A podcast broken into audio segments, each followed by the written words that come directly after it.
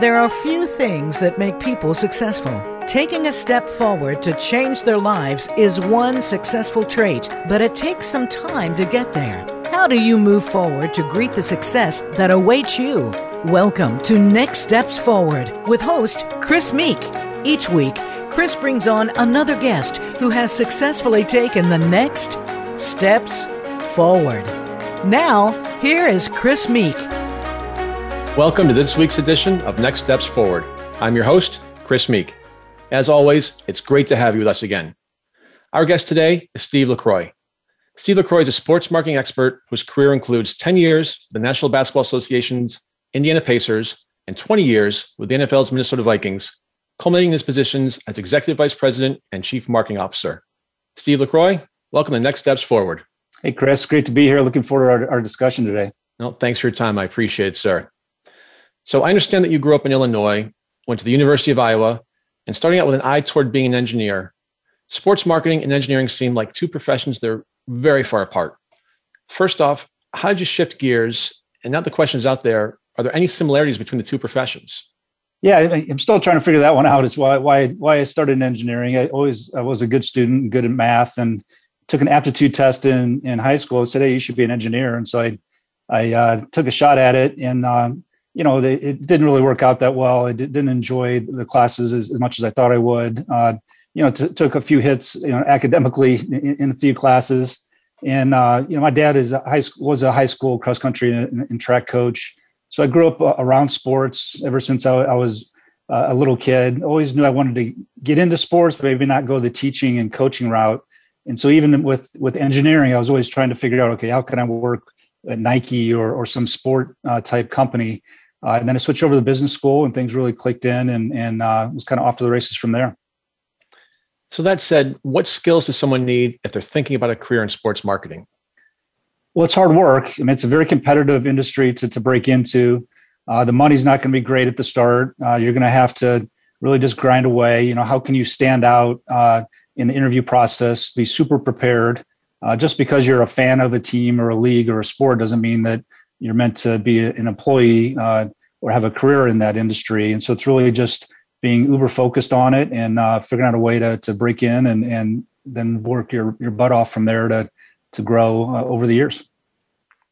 And what are the responsibilities of a sports marketing team for a professional team in the NBA and the NFL? Are there differences or is the job pretty much the same? Uh, it's fairly similar. I mean, the difference, you know, NBA season is 82 games, NFL is, is 17 now and so it, it's uh, it, you know it's, I say all the time it, we we throw bigger parties uh, in the NFL as far as game day. It's just it's a little, maybe a little more intense. The crowds are larger, uh, the stakes are higher. Uh, you know, baseball at 162 games is is even uh, you know more robust as far as the the number of times that they're on the field, and you know every game day means so much in the NFL, and, and you have to make the the most of it and and get those wins and and get in the playoffs. So, could you describe some of the campaigns you developed and, and which ones were fun for you or which ones were most challenging or difficult? Yeah, at the Vikings, we had a, uh, you know, the Skol brand campaign was was something that we built a whole platform around around Skol, uh, you know, the Nordic term for for cheers, you know, back in the Viking days, and uh, the Skol chant. Uh, we we developed a, a, several new traditions at US Bank Stadium when it opened in 2016, and the Skol chant is really something that uh, when I first got pitched on that from uh, a few employees, they did their their homework, their research. Uh, they had the blessing of the Icelandic uh, national soccer team uh, that really started it, and uh, we took it to a different level in a in a Minnesota Upper Midwest way, and that it really was was a fun to, to work on, and really carrying that over as far as you know the Skol brand platform with our the way that we introduced our players and the the the fact that we convinced our fans to be in their seats you know 10 to 15 minutes before uh, the game kickoff for what we called showtime. Uh, it's something that uh, we wanted at kick at noon central here in Minnesota for the fans to be all ready to roll and, and be an advantage for us uh, on the field as well. That's incredible. You actually were able to get, was it 60, 75,000 fans in their seats for kickoff? For the most part. I mean, it's the, the old Metrodome days when uh, we played there. I mean, fans kind of figured out to get there right when kickoff started or maybe a little bit after it. And uh, we really tried to put a lot of robust content around the pregame uh, programming and uh, and really just to make it fun for fans to be there early and, and be set. And then when we kick off, it's it's go time. That's impressive. I mean, hats off to you and the team for doing that. So, as we know, Phil Mickelson just became the oldest golfer to ever win a major on Sunday. The scene at the 18th hole was, to put it mildly, bedlam, for lack of a better word, by that sports standard, certainly. What does that victory do for Phil Mickelson, who had already had an estimated $40 million endorsements last year? And what is his marketing team going through today? I think they're trying to take full advantage of, of the opportunity. I mean, Phil has such a, a great, robust endorsement family already, obviously very well liked by the fans, has been tremendously successful. Uh, what he pulled off over the weekend, you know, I watched every minute on on Sunday was was a lot of fun to watch, and his his mental strength and the fact you talked about his breathing and and just really staying focused and in the moment, and things that like we need to apply that to other parts of our lives as well. So it was really cool that the maturity level there was was was really neat to see how he he just really made it happen and uh, I'm sure it's been a fun week for for him and his family and his whole team, and really just trying to potentially there's some additional endorsement opportunities with companies that that now see him in a different light. You know, and with Tiger Woods going through his rehabilitation now, does that open? I mean, that clearly must open the door for other players to take some of those endorsements.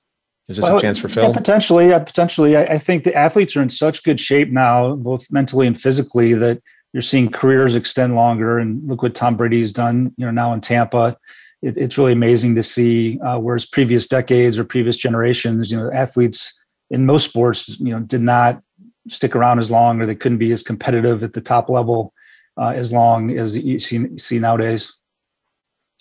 So I think the general impression is that sponsorships of teams, the NFL, NBA, Major League Baseball, and other top leagues cost millions of dollars, and only the biggest corporations can play. Is that true? I would say it's false for for most uh, for most teams. Uh, it really comes down to what's the asset mix. You know, what are you trying to accomplish in the partnership? You know, how robust do you want to be in, in your investment or uh, using the, the logos and marks and activating in the marketplace? Uh, and so it, it, there's definitely some ways for you know entry level type of investments for for smaller companies or local companies. And obviously, as you go down the the food chain of, of leagues, you know, it becomes a little bit more accessible financially, but uh, it does not mean, uh, at least at the team level, uh, that has to have a huge investment in order to get involved. You talked about investments. You know, what is the return on investment when a company partners with a team like the Pacers or Vikings? Is there a number that you strive to hit? You know, how do you keep fans and sponsors engaged when the team is not winning?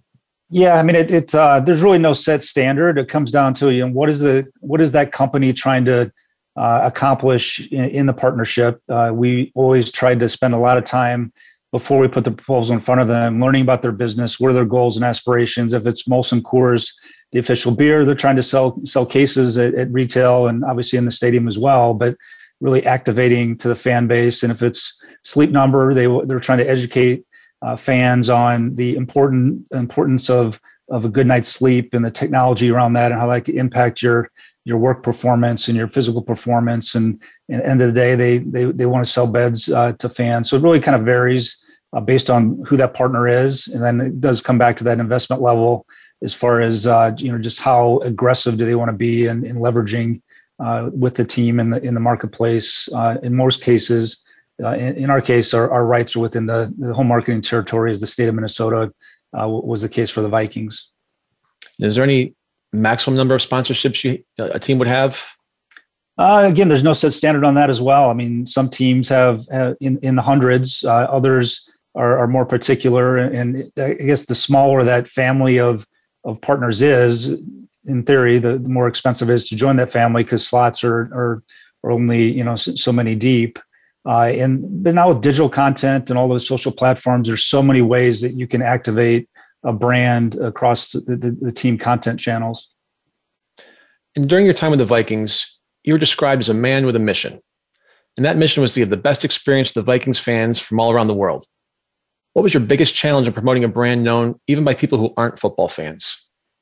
Well, which is the case for for most teams in the NFL. I, I would say you know over ninety percent of our fans, you know, have never been to US Bank Stadium or have been at a home game and so uh, really tried to build a, a, really good team and, and that was the case some super talented people that were creative had a team first mentality and really how could we put on what we felt was the, the best fan experience on game day but again, that doesn't uh, necessarily translate to the home viewer, but it does uh, come across on the on the television screen. If there's a, a super exciting, energetic atmosphere, I think we all found out through the pandemic in empty stadiums that, that doesn't translate as well to the home viewing experience. And you, you want to have uh, such a such a great game day that that it gets fans off the couch and like, hey, I want to be part of that community in person uh, on on game day. And obviously, if you're overseas or or whatever the case may be, out of state, it's harder to get to home games. So we really try to find ways throughout the week and certainly over the game weekend to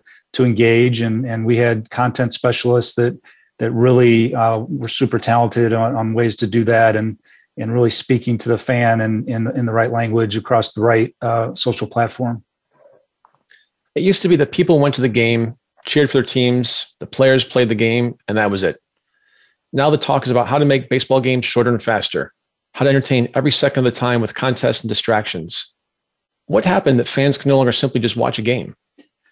Yeah, that's a, that's a fine balance as far as because you need the connectivity in your venue uh, for fans to be able to use their devices, and certainly the younger generation fans are are not going to disconnect from um, from the internet, from from their Twitter account, from you know whatever that social channel may be that that they use on uh, regularly on, on weekends. And so you want to you, you want to have that connectivity, uh, which then checks that box, but you don't want to distract the fans so much with that mobile device or or other things that they're not there you know being an asset for the team on the field uh, with that home field advantage and so it's definitely a, a balance and and uh, as the younger generation fan comes up it, teams are going to have to figure out ways to make sure that they're willing to give up that much of their sundays in the case of the nfl to come down to the game arrive early three hours and 20 minutes for the game and then then go home after. And so that's a commitment. And so it's something that uh, will, will, be a, a challenge certainly in, in, future future years or potentially you know future decades. You mentioned the stadium opening but in 2016 i remember talking to you when they were building it. I can't believe it's been five years already. Yeah. Yeah. I was reminded uh, uh, last week last friday was the, the seven year anniversary of when we were awarded the game and you just look back and uh, anytime you build a new arena or stadium uh, and you're part of the the leadership team and, and those involved. It, those years leading up to that are are some of the best years of your career, but it's also they just fly by. Sure. And and you just want to you know make the most of it because it's it's not very often in a sports career that you get to experience those kind of things. So you want to you want to do it right. The stakes are high. The budget is uh, significant. The uh, media scrutiny is, is significant, and so you really just try to uh, do the right thing. And and when you open up, you, you want it to be a, a big hit and and you know our lease uh, you know 30 year lease. And so it um, it's crazy that we're already you know a handful of years into it. It seems like everyone is talking about content platforms. Right there in your backyard a group that includes former major league baseball player alex rodriguez is buying the minnesota timberwolves in part because teams have become content platforms how did the pandemic change the way sports fans consume content well, I think it it it forced teams to finally uh, realize that they can do things virtually. You know, we always had a lot of discussions on uh, do we do a virtual event or do you have a in-person you know draft party weekend? And so I think you it, it forced teams to you had no choice. So it's one of those where uh, let's embrace it, and then you start to realize like, hey, some of this stuff is pretty cool. And so uh, it, it, obviously early on in the pandemic, you know, Zoom happy hours and those kind of things, and they, they kind of faded over over time as Zoom fatigue, you know, kicked in. But there's definitely some best practices that are going to stay with with teams across uh, the various leagues. Uh, it can be more cost efficient. Uh, you can engage more fans because you're not location restricted. Uh, it's easier on the players potentially to you know hop on a, a, a Zoom call uh, after the draft and meet and greet with the, the, the fans. And so uh, there's definitely some positives that, that, that came out of it. Uh, and then it also makes you appreciate the, the in-person stuff too now, obviously that starting to kick back in gear throughout society. And you can just feel the, the energy uh, in the community that get to see people's faces again in person without a mask. without a mask, exactly. You know, one of the, the most interesting things I did uh, during the during COVID, the shutdown from a virtual experience, as my listeners know, I'm a, a diehard Yankee fan, and they did a virtual uh, 5K race. Oh yeah. And so you would log in, the players would chime in. You'd be on Twitter. There'd be some Zoom interaction, uh, and it was very well done. And so I hope they they keep that going. And I think to your point about Zoom fatigue, you know, people realizing that early on, and then knowing that folks were cooped up, you know, sort of late winter, early spring, the mental strain we all faced this time last year, uh, I think the focus really started to shift into mental and physical well-being. Yep. And so having something like that 5K race, I thought was a great way to sort of break into the baseball season, see your players out there, or engage with them on Twitter and, and through Zoom. And so uh, I love to hear how that's evolved, and look forward to seeing what that looks like going forward.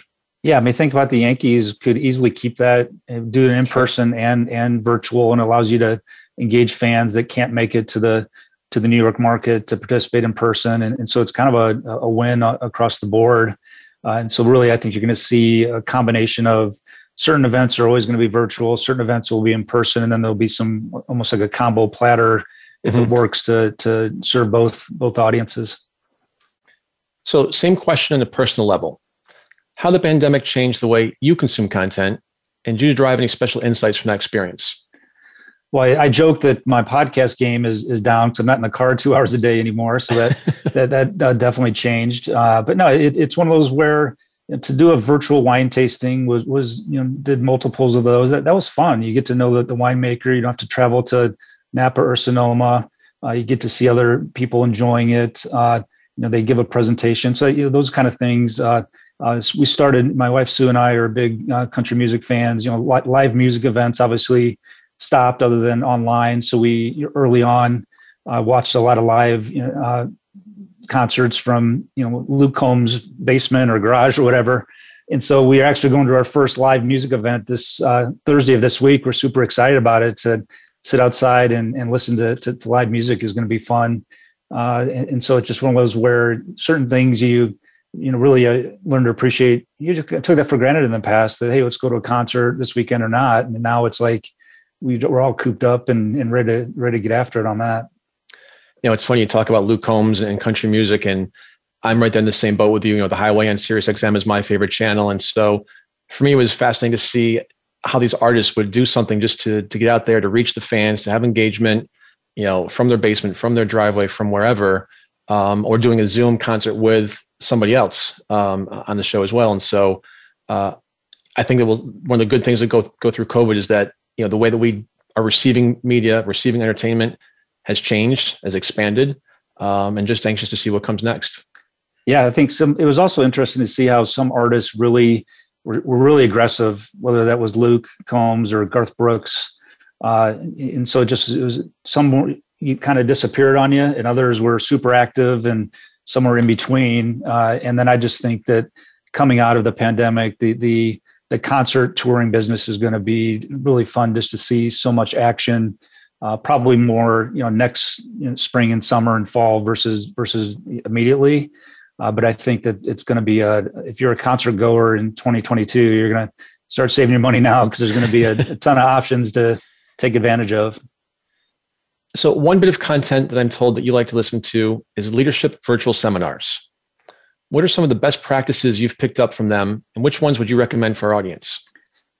Yeah, the uh, I, I engage in as did other Vikings executives a handful of years ago in leadership coaching uh, with a local company, uh, Good Leadership Enterprises, and it was it was career changing, life changing. Just really learned a lot about yourself, learned a, lot about uh, a team that I had worked with for for many many years, and just you know where the blind spots are for you personally, and as a as a team? What are the strengths? What are the uh, you know the aligned values?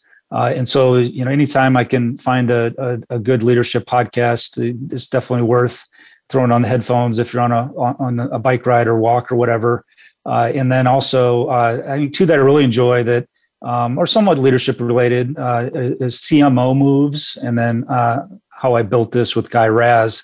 And so those are just fun to hear the stories of whether that that chief marketing officer and, and how they got to where they are in their career, uh, to how different products and companies were literally invented uh, from scratch and became super successful. And just to, anytime you can hear those stories, uh, you you while I'm not looking to invent a product necessarily, you can certainly take away leadership lessons and and you know where did they fail and stayed uh, persistent and and where were they successful when they didn't expect it and what their plan was, and just it's really uh, I think engaging and, and fun to hear those stories.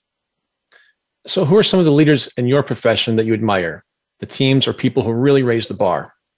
Yeah, it's uh, I've been around so long; it's hard to name names. I'll, I'll probably end up uh, offending someone, but someone like Tod Leiweke, the CEO of the Seattle Kraken NHL expansion team.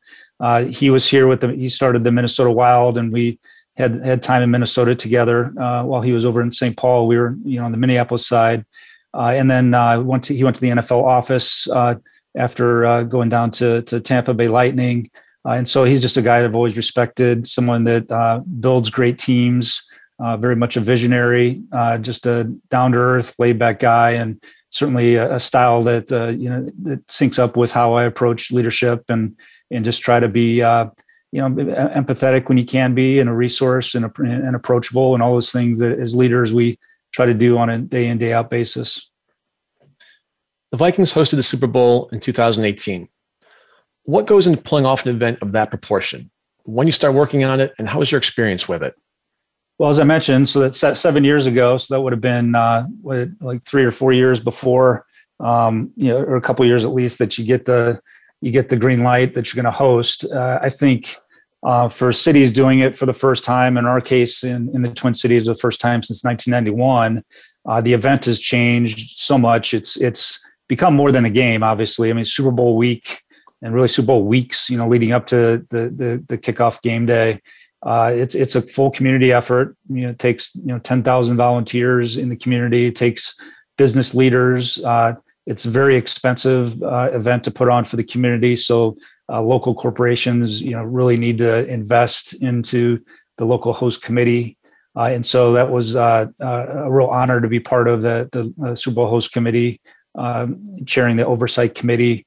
Uh, and that had been uh, when we hosted. Then that would have been my um, I've been to the last 19 Super Bowls, so I started in 2001. So it, was it was fun to to host. I mean, that was the year of Minneapolis Miracle uh, that got us into the NFC Championship game.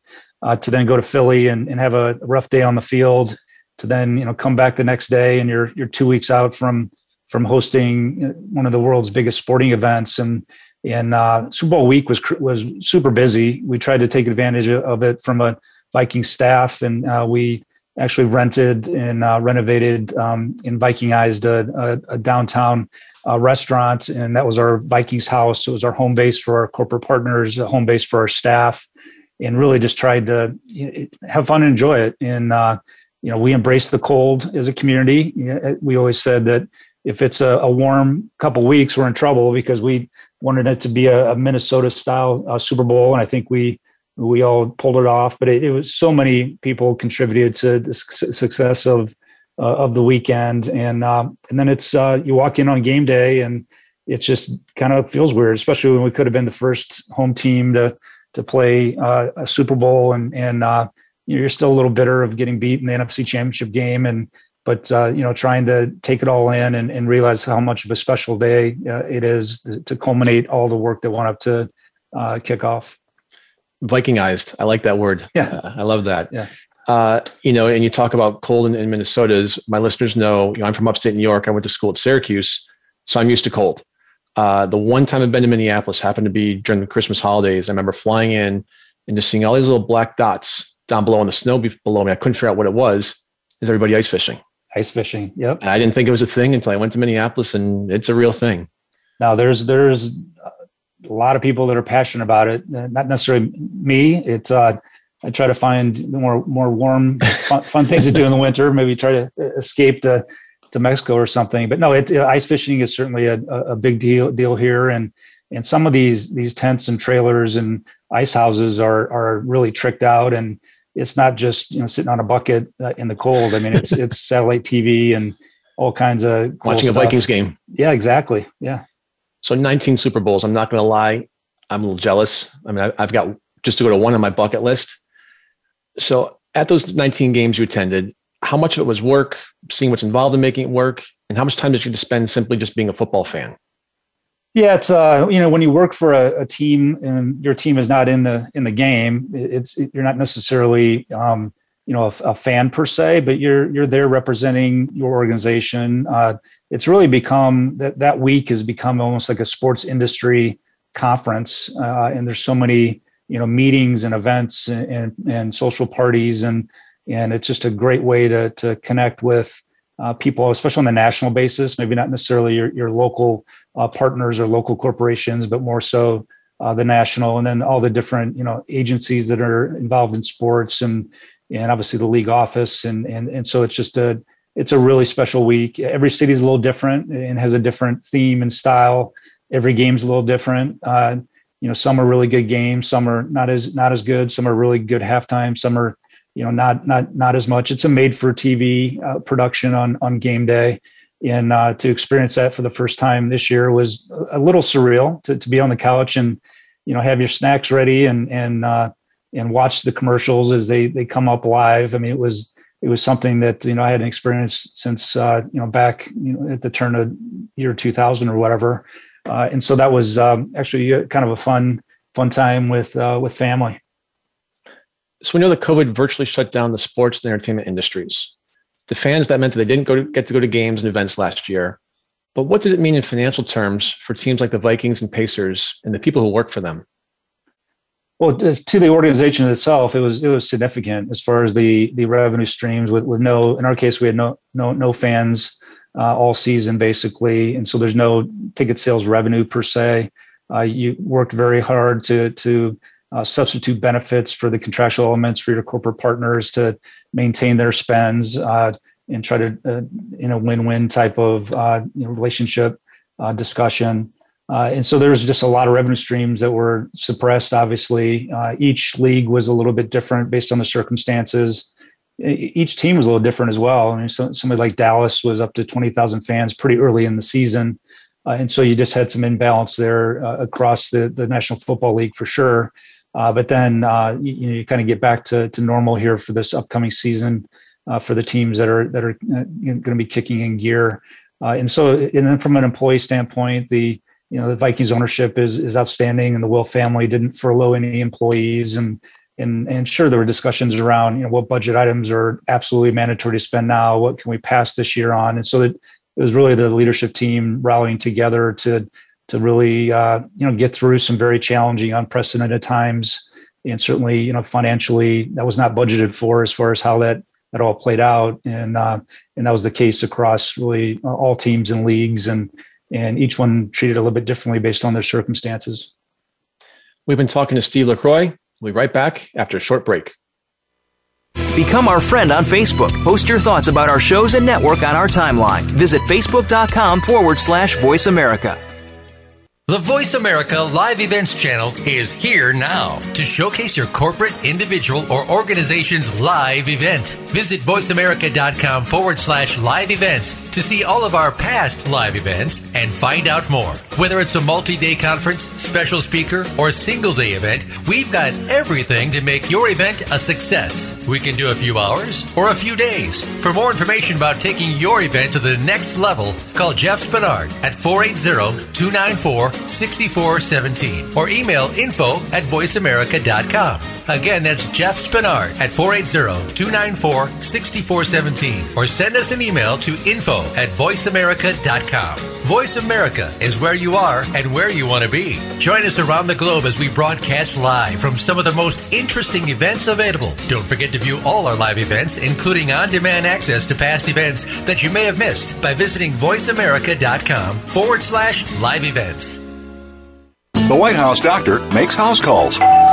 Listen every week for House Calls with Dr. Connie Mariano. Dr. Connie has served as the White House physician under three U.S. presidents. Now, she joins the Voice America Empowerment Channel to help you enrich yourself physically, emotionally, and spiritually. Our guests will include professionals from a variety of fields who will bring you tips that you can apply to your own life. Listen for House Calls with Dr. Connie every Thursday at 4 p.m. Pacific Time, 7 p.m. Eastern Time on the Voice America Empowerment Channel. We hear just be you a lot these days. But who are you? What is an authentic life? The answer to these questions and more will be answered on The Authentic Living Show, hosted by Andrea Matthews. Andrea will interview some of today's spiritual, psychological experts and will provide her own wisdom to help you raise your consciousness to the level of your I am. Listen for Authentic Living with Andrea Matthews Heard live every Wednesday afternoon at 4 p.m. Eastern Time, 1 p.m. Pacific Time on the Voice America Empowerment Channel. Have you friended us on Facebook yet? Why not? Just go to facebook.com forward slash voice America or search for the keywords voice America. Once you are part of our Facebook network, you'll receive daily messages about what's happening with our shows, this week's featured guests, and new happenings at the Voice America Talk Radio Network. And you can add your voice to the always active discussions on our timeline. Just go to facebook.com forward slash voice America or search for Voice America.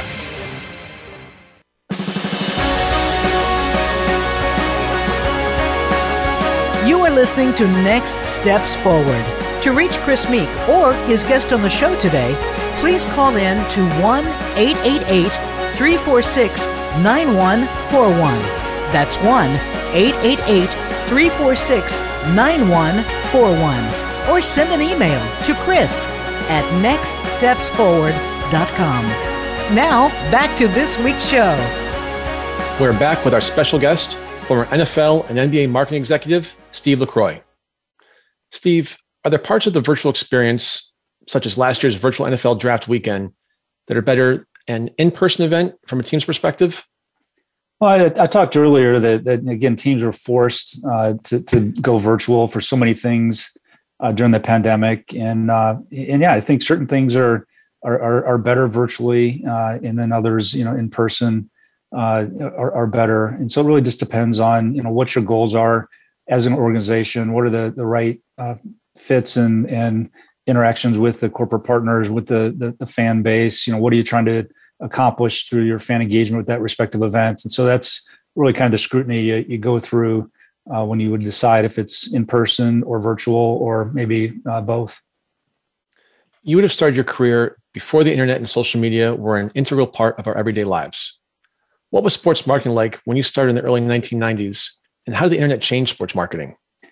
Yeah, I mean that's that's an understatement as far as you know, how how it's changed. You know, I was my first opportunities with the Indiana Pacers as a, as a ticket sales intern. So there, there, were six of us. We were uh, all in the media workroom in the arena with printed out uh, paper lead lists and a and a phone to to call people. And so you would make hundreds of calls every day and hope like heck somebody actually called you back when you left a, a message that I'm sure was either on a answering machine or a, a paper message note uh, from from whoever answered the phone. Uh, and so it's it's allowed teams to be a lot more sophisticated. Obviously, uh, allows you to do a lot more preparation and research before you approach whether that's a, a potential corporate partner, a uh, certain executive that you're trying to engage with the organization. And, and so, you know, obviously, uh, there's a lot more competition for you know attention and time and and and money and all those things and it uh, was, was was a lot simpler back then. I mean, ticket sales was a huge portion of every revenue stream of every franchise. It's still significant, but now there's so many other ways to to drive the the revenue bucket uh, beyond just ticketing. So I'm not sure if you know the number, just ballpark. What's the percentage of fans these days that you still can't reach via social media, either because they don't use it or don't want to be reached? And how do you try and connect with them? Yeah, there's it's obviously less and less each year. we converted to uh, 100% mobile ticketing uh, through the, the, Vikings app uh, in 2016 when we opened US Bank Stadium. So it allowed us to really bring the fans along and get away from you know sending out tickets to uh, whoever that season ticket owner is. You know the, the paper stock that you know that we would be perforated. And so it's really allowed teams to be a lot more sophisticated of knowing who's in the stadium or arena on game day, which then allows you to find ways to engage with them, find out what their their their hot buttons are for for your brand and your team. Uh, and so it uh, you know we had very few uh, fans that didn't have a smartphone, and we try to get creative with them to make sure they're taken care of on game day. Uh, it allows you to to forward your tickets, resell your tickets on the secondary market so much easier. Uh, and so it just took some education, uh, and, and, so you know fans came along with it, and now you really see every team doing that. And and obviously coming out of a pandemic it's really forced uh, you know fans are expecting uh, cashless and touchless and those types of experiences. And so it was one of those we always debated internally pre-covid of okay do we really want to go there or not? Are the fans going to uh, adjust? Are they going to uh, you know not um, you know have a credit card or a debit card and, and, and only cash and those kind of things? I think again have been fast forwarded uh, very quickly I think of social media as a double edged sword. If a fan is happy with you, a tweet can go viral and really promote your brand. But at the same time, if someone is unhappy, that that tweet can really upset the apple cart. How do you strike a balance so that you as a professional marketer get what you want from it? I know you want to go too low, but is it ever really possible to go too high via social media? Yeah, that's an interesting dilemma. Just because as as a team and your respective social platforms and, and social channels, uh, you're trying to find ways to have robust, unique content. Uh, obviously, uh, the team has access to players and coaches in the facility uh, a lot more than an outside media company would. Uh, some teams take more risk on whether that's humor, uh, whether that's criticizing the the organization or the coach's decisions, and we always had a, a bright line that we did not want to get into that that situation. obviously, humor can be taken you know good or bad depending on on the audience. And and so it, you know it's at times you want to obviously have fun with with certain things. And other times it's like the uh you don't want to take too much risk. But at the end of the day you want to be authentic and and feel like the fan is is getting uh you know talk, talk to in a in an authentic way i think is is the goal do players ever feel like a social media campaign goes too far in terms of intruding on their privacy I think it depends on the player. I mean, so, some are, you know, players are now becoming brands. And when you look at obviously kind of Michael Jordan is much more than a brand to you know, other NBA players, NFL players, they've become very savvy on, on their content, on their, uh, their accounts, uh, they become almost media companies. Uh, we, we started the Vikings Entertainment Network, the VEN, uh, several years ago, and that really turned into uh, it's a broadcast company and a multi-million dollar studio at the practice facility. And it's just one of those where you really try to find which players really want to engage in, in which initiatives in a social and digital way. And then once they embrace it, they, they can uh, really help promote their brand as well as the team brand. Uh, and you know, not all players are, are, are that, that into it. And so as you see this younger generation of of athlete, you know, coming to the professional leagues, you're starting to see uh, a lot more different ways that they uh, are, are, out there, you know, online and, and socially and digitally you know, and, and, as my viewers and listeners know, and I apologize, Steve, I'm a diehard Cowboys fan. Okay. Uh, uh, we all make mistakes in life. I've been told that before. Um, but I got a pop up earlier today that Jaylon Smith from the linebackers uh, switched his number from 54 to number nine. And then I, I, guess it came with a price tag of a couple hundred thousand dollars. Do you have any insight in terms of, you know, from a branding perspective, why would a player do that? And then where does that money go? Well, the uh, I think I believe the league has now allowed they, they opened up um, like what numbers can be assigned to to what positions, and in college you, see uh, there is no system, I don't think, and so that could have been his his college number. Uh, and if that's the case, you know, a lot of times players, will, I don't know his case, but it could be superstitious. It could be, you know, whatever the the, the story is behind it. Could have you know meaning to him or his family, or uh, and, and, so it um, definitely uh, could increase jersey sales at the retail level now that it, the old number is outdated and it's no different than when a player changes teams. A lot of times you see those are the players that that go to the top of the the uh, the volume of sales lists uh, just because you not always want to be wearing the player's previous team uh, when he's not representing you know that team anymore. Uh, and so there's there's financial implications certainly in a positive way uh, across the league uh, at the team level and you know p- potentially at the players association level as well. Marketing is obviously a very creative process. From that standpoint did you feel that your marketing team was able to do as much with collaboration and brainstorming as they would have in person during that time everyone was working remotely it was tough. I mean, I think it, anyone that works for a for a, a, company that had to go remote, I think it, it was challenging. It, it was one of those where you had to pivot very quickly. Uh, we were all trying to figure out making sure we had the right bandwidth at home and right equipment, and and I think it's it's pretty amazing what was accomplished. You know, you have super talented people on your respective you know teams and in, in your respective departments, and and everyone was was trying to be be positive and collaborative and and uh, you know pull off some really cool things during that time. But I think it's also you realize that it's it's not as good as being in person and, and just you know popping in and with a quick collaboration session or or after a meeting, you know brainstorming, and so everything has to be you know, scheduled and in, in, on video at, at, the time. And and you know now you're starting to see. People again with more energy as, as they can get in person and, and have face-to-face meetings and and I'm assuming a, a, lot of folks their their lunch meeting schedules are going to fill up here in the coming weeks, just as as restaurants are opening back up and and, uh, and folks are, are, allowed to to meet face to face and and have a meal and in uh, in a meeting in, in, person. And to that point, you know, we know the businesses are slowly reopening. Um, there are different timetables depending on where you are of going back to the office. But do you have any advice for people who are still stuck on Zoom about how they can overcome those barriers to creativity? Yeah, I would say uh, you know continue to stay positive. Uh, try to lean on your teammates uh, if you can't be there in person or or uh, whatever you know whatever the reason may be. You know, certainly try to uh, continue to to you know be part of of uh, the productive activity. and again, just stay, stay as positive as you can, and and, and and I think things will work out. We're to switch a little bit here away from marketing. Where do you see the relationship between legalized betting and major sports going? Well, I think it's it's evident right now as, as states are, are approving uh, you know, sports betting. Uh, you're really starting to see uh, companies in that space, you know, partner in a major way with with franchises. Uh, so you've seen a lot of those uh, partnerships in the in the NFL in certain states if things have opened up and been legalized. And and so I think it's a it's a huge future for for the professional sports industry. Uh, and then the at the college level with the name, image, and likeness rights uh, being approved on a state by state basis versus federal versus NCAA. I mean, those things will hopefully work out uh, here in the, the coming weeks and months uh, and, and see where that goes. And, and that's not necessarily, you know, betting related, but I think it's uh, going to be a game changer for, for college sports for sure. Yeah, absolutely. Businesses always have to be focused on the next big thing. We went from Main Street to Walmart to Amazon with same day delivery already available in some cities what are the next big things in sports entertainment and sports marketing?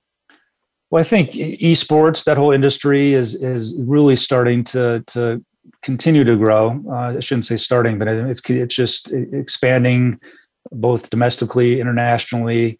Uh, you're starting to see uh, some of the gaming companies and gaming franchises become a lot more sophisticated.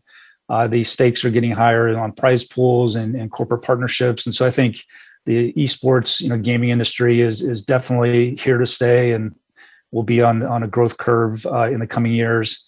And you're also seeing uh, multi-use developments around stadiums, arenas, practice facilities. It's no longer about just the physical place where you play the the, the game or match.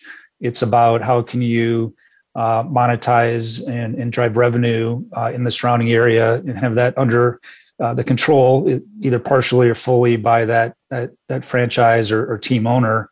Uh, and so that's definitely uh, a trend you're you're seeing uh, versus just the the stadium and arena piece. From a business perspective, we know that the Vikings are more than a football team. The construction of the team's new headquarters a few years ago was accompanied with plans for a 200 acre development around it that included, like you just mentioned, multi use housing, a hotel, destination entertainment and retail, a technology building, in a Vikings museum. Is that unique to the Vikings, or is that a reflection of the future in the business of sports?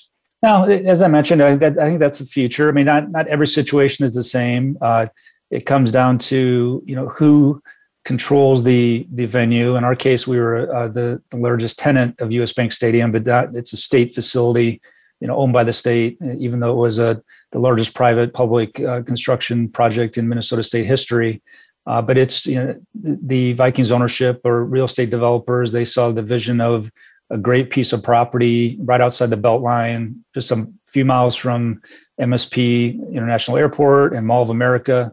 Uh, and so it's it's one of those where uh, you're starting to see that in, in other markets uh, as well, and and it's it's kind of fun to to see the how, how they play out. And again, every city is a little different, every franchise is a little different in venue, and and uh, in other cases, you're if it's a down down downtown arena uh, that the team controls some of the property around. Uh, in Dallas, uh, where your favorite team plays, there's a, really you know between the Cowboys and the Rangers and you know Texas Live and that whole area in Arlington is is a really cool uh, layout as far as how um, it's not just about football or baseball, but it's about you know 365 days a year uh, entertainment venue.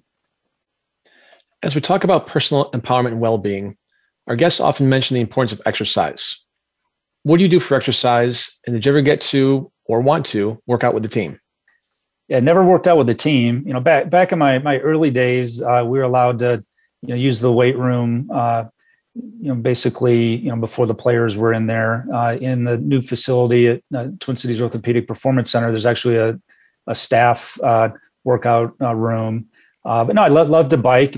Fat Tire Bike. We have a great uh, trail system, just a couple hundred yards to, to jump on from, from our house here in, in Minnesota, and and that um, is always fun. And then you know it's the winter months that are tough. It's the it's the you know stationary bike with the Peloton app or the elliptical or whatever the case may be. And and I'm sure uh, my my you know fitness coach would tell me uh, too much cardio, not enough strength training. So I need to keep that in mind. But no, just try to try to stay active every every week. And you know, I'm too cheap to pay someone to mow my lawn, so I consider that a workout on the days that I'm out there pushing the mower. You and your wife have supported various charities. Is that simply part of the job, or is there something more to civic involvement that contributes to your well-being? I think it's a little bit of both. I think anytime you're in a leadership position, you should try to give back to the community uh, through you know nonprofit uh, board positions or contributions or sharing a, a, gala. You know, different things that we've done over the years. Uh, it's obviously fulfilling to to, to give back. Uh, my wife Sue is a, a, a, former pediatric nurse, so you know the Children's Hospital uh, here locally is something that that she was especially involved with uh, from a charitable standpoint um, in, in the, the large gala they do every year. Uh, I serve on the Allina Health uh, board of directors, and just uh, it's it's a really fulfilling to to, to give back in, in that way. Uh, it's one of the largest healthcare systems in, in, Minnesota, and all healthcare systems in Minnesota are are uh, you know not for profit, and, and, so or nonprofit, and so it's just one of those where to see the impact of the pandemic on on the healthcare system and and mental health and, and addiction and, and different things that uh, you know how can you know we provide services and, and, and, potentially raise funds to to expand those types of services to impact the broader community is is, is really powerful stuff your son alex and daughter katie were drawn to the sports industry and sports marketing what is it about the profession that seems to be so contagious did they spend a lot of time in your office as kids or did they intern for the vikings while they were in school yeah, they didn't intern with the with the Vikings. I mean, they were definitely around it. They, I joke that both of them have a, a master's degree from just you know dinner table conversations. It's kind of a, little family inside joke, but uh, but no, they they both uh, wanted to you know pursue sports uh, in a different way. You know, Katie's uh, on the sports marketing agency side of things, so working with teams and brands and, and properties uh, in, in, different ways, and then Alex is in the the esports uh, industry and and 23 year old gamer working for a gaming company is is a good fit. So I think they just saw that you know I always enjoyed you know my my job and my role and and you know tried to you know the losses are tough. I mean they they were in the car many times uh, on the drive home after a just a heartbreaking you know home game loss uh, and so they they also saw what that can mean. Um, no, wins are fun. Wins are fun to, to celebrate as a family. We have just a few minutes left. What's ahead for you as you continue to chart your already amazing career? Yeah, it's, it's an exciting time for me. I'm, I'm going to be, I'm real close to launching my own sports entertainment advisory and consulting firm and, and uh, really energized around uh, leveraging my, my third, how I can bring to, to brands and properties and, and was fortunate enough to experience so many cool things, you know, over, over those, those three decades. I just think there's a, a lot of impact that, that I can make, and and I would love to to build a team uh, and not just be just me doing it, but really build a company and see how we can we can uh, really impact the industry. What's your parting advice for audience about how they can feel more empowered, lead through good times and adversity, and achieve their goals? Yeah, I would say just try not to get too high or get too low, depending on the situation. Uh, we, we, say that all the time in sports. It, it's when you win, you need to to you know celebrate the success. And that can be wins not just on the field but as a, as a business.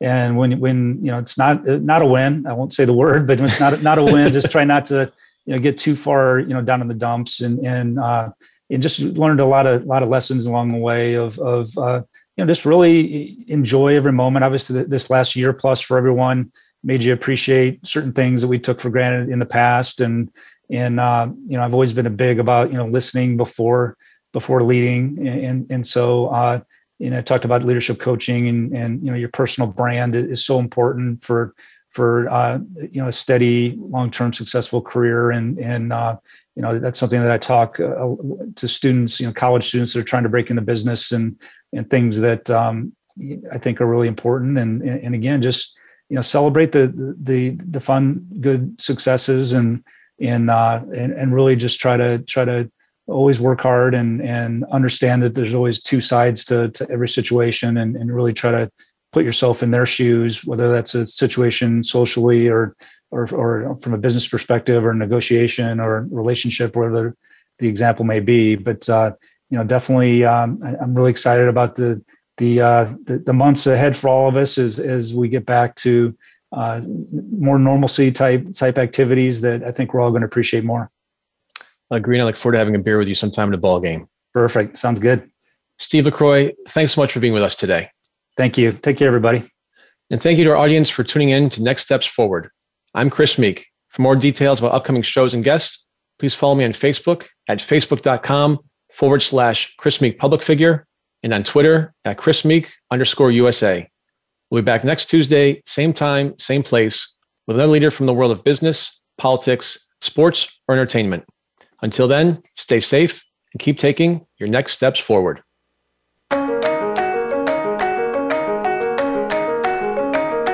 Thanks for tuning in to Next Steps Forward. Be sure to join Chris Meek for another great show next Tuesday at 10 a.m. Pacific Time and 1 p.m. Eastern Time on the Voice America Empowerment Channel.